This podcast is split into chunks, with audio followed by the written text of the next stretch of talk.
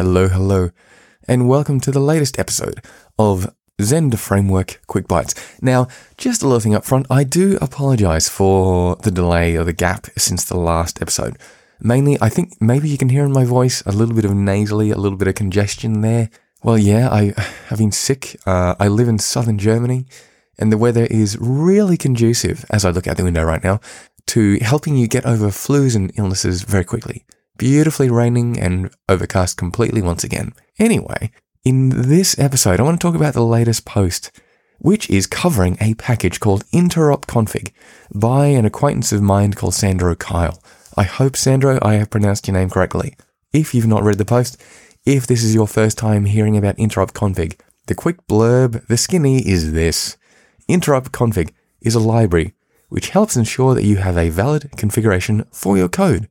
It can provide default options as well as enforce mandatory options, ensuring that your configuration is, has a well laid out structure and is easy to understand. Now, let's nick some questions from the repository itself. Do you want to configure your factories? Do you want to reduce your factory boilerplate code? Do you want to check automatically for mandatory options or merge default options? Do you want to have a valid configuration structure? And do you want to generate your configuration files from factory classes? If you can answer yes to any one of these questions, then Interop Config, in all seriousness, is actually a really good choice for you.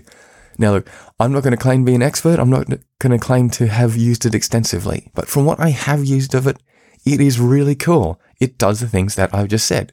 It makes um, creating a configuration for, and I'm going to focus on Zend Expressive for a Zend Expressive project, very maintainable, very simple, very focused. And that is something, perhaps it's because I've been living in Germany for so long now, that I really like. It lends more structure to your project through the configuration. It makes it easy to create minimalist configurations.